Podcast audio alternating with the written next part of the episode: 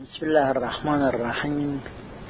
الحمد لله رب العالمين، والصلاة والسلام على محمد وآله الطاهرين. شهر رجب إنما جعل لتقوية المعنويات، وبقوتها يحصل الإنسان على الآخرة التي هي المقصود أولا وبالذات، فما متاع الحياة الدنيا في الآخرة إلا قليل، فإن الآخرة هي الدائمة الباقية، بينما الدنيا دار بالبلاء محفوفة وبالغدر معروفة، كما يقوله علي عليه الصلاة والسلام.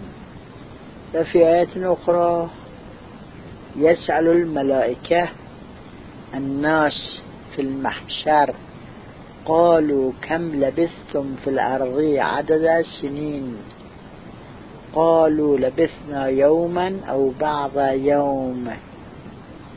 وبالإضافة إلى دنيا هنيئة مريحة رفيعة، قال سبحانه: فمنهم من يقول ربنا آتنا في الدنيا حسنة وفي الآخرة حسنة وقنا عذاب النار، أولئك لهم نصيب مما كسبوا.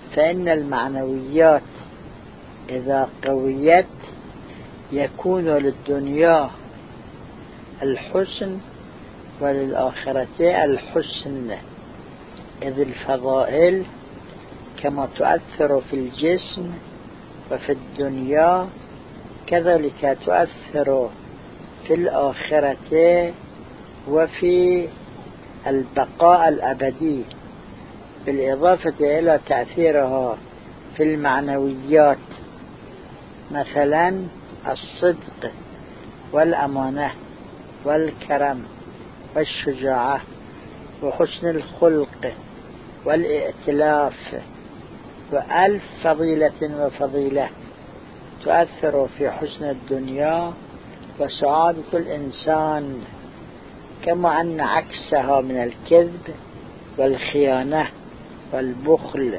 والجبن وسوء الخلق، وألف رذيلة ورذيلة تؤثر في سوء الدنيا وشقاوة الإنسان.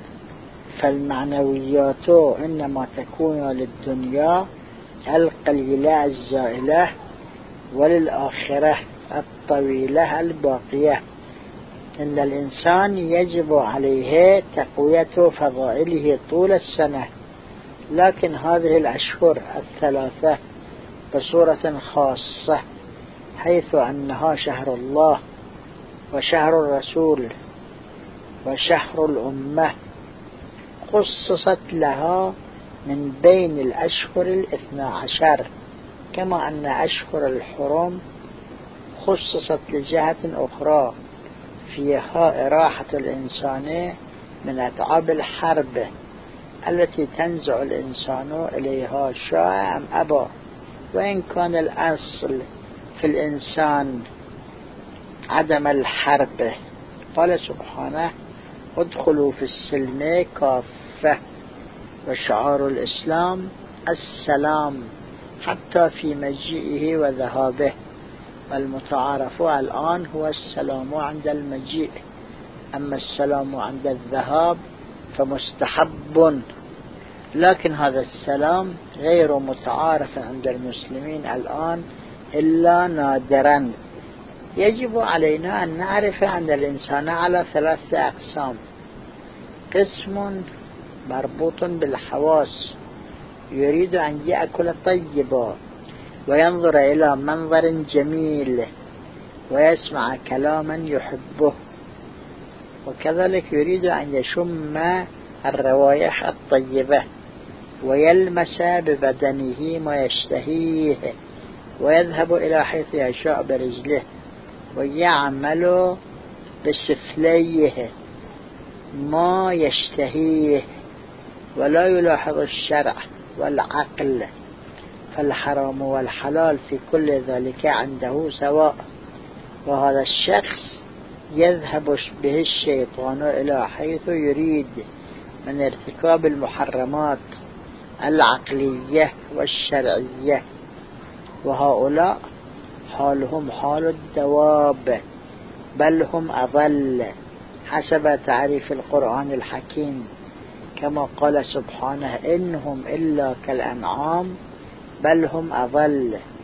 وإنما كان أضل لأن الدابة تعمل ما تعمل ولا عقل لها فلا مأخذ عليها، بينما هذا النوع من الإنسان يعمل خلاف الموازين وله العقل، وهذا هو الفرق بين من يتنكب الطريق وله عينان تبصران ومن يتنكب الطريق وهو ليس له ذلك العقل. ومثل هؤلاء المنحرفين أغلب الحكام والملوك والخلفاء الذين ادعوا الباطل وعملوا حسب شهواتهم بدون ملاحظة الله والثواب والعقاب. وقد نقل عن أحد الخلفاء أنه ترك شؤون الخلافة في بغداد وبنى لنفسه قصرا خارج بغداد في محل من الأرض يسمى البحيرة، وأخذ جارية جميلة يحبها إلى هناك، يشرب الخمر ويلعب القمار ويأتي بسائر المحرمات، وصار شهرة الألسن حتى تأذى الخليفة من الناس، فترك البحيرة والقصر ورجع إلى بغداد. وما يشيع اليوم في العالم المادي من هذا القبيل من غير فرق بين الغرب أو الشرق، ولذا كثرت الموبقات في كثير من الطبقات. ففي الحديث القدسي عن الله سبحانه إنه خاطب العقل قائلا: بكاء أثيب وبكاء عاقب. هذا كله في القسم الأول من الناس من الذين يمشون على رجليهم ممن يسمى بشرا. أما القسم الثاني فهو من لا يهتم بالحواس الظاهرة وإنما يسير وراء الخيال من حب الرئاسة والشهوات النفسية، فلا يهتم بالأكل والشرب ولا بالمسكن والمنكح ولا بالمنظر والمسمع، وإنما يهتم بأن يقال له الرئيس أو الملك أو ما أشبه ذلك في أي قالب من القوالب المتعارفة، فهو يحب اسم الرئاسة والسيادة والحكم والخلافة والإمارة، ويريد العلو والتسلط، وهذا وإن كان أرفع من القسم الأول إلا أنه ساقط في درك الجحيم. وقد قال سبحانه: تلك الدار الآخرة نجعلها للذين لا يريدون علوا في الأرض ولا فسادا والعاقبة للمتقين. وقال أيضا سبحانه في ذم أحد منهم: إن فرعون علا في الأرض وجعل أهلها شيعا يستضعف طائفة منهم يذبح أبناءهم ويستحيي نساءهم. وقد اعترف أحد الملوك بأن الحق مع الإمام، ولما قيل له: فلماذا تحاربه؟ أخرج خاتمه من جيبه وقال: حتى يمهر بهذا في أخير الصفحات. فكان يحب الرئاسة ويعمل لها، وهذا النوع ممن يمشي على رجليه يكون دابة أخرى. وقد قال سبحانه: ألم نجعل له عينين ولسانا وشفتين وهديناه النجدين. أما القسم الثالث فهو من لا يهتم بالأمرين الأولين بل يهتم بالعقل والشرع ويمشي سويا على صراط مستقيم، ومثال ذلك الأنبياء والأئمة والصالحون.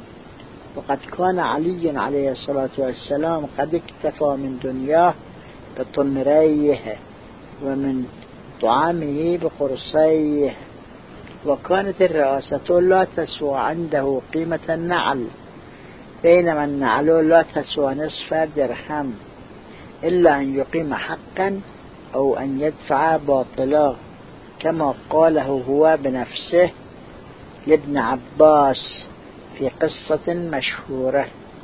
ولذا قال رسول الله صلى الله عليه وآله وسلم: علي مع الحق والحق مع علي.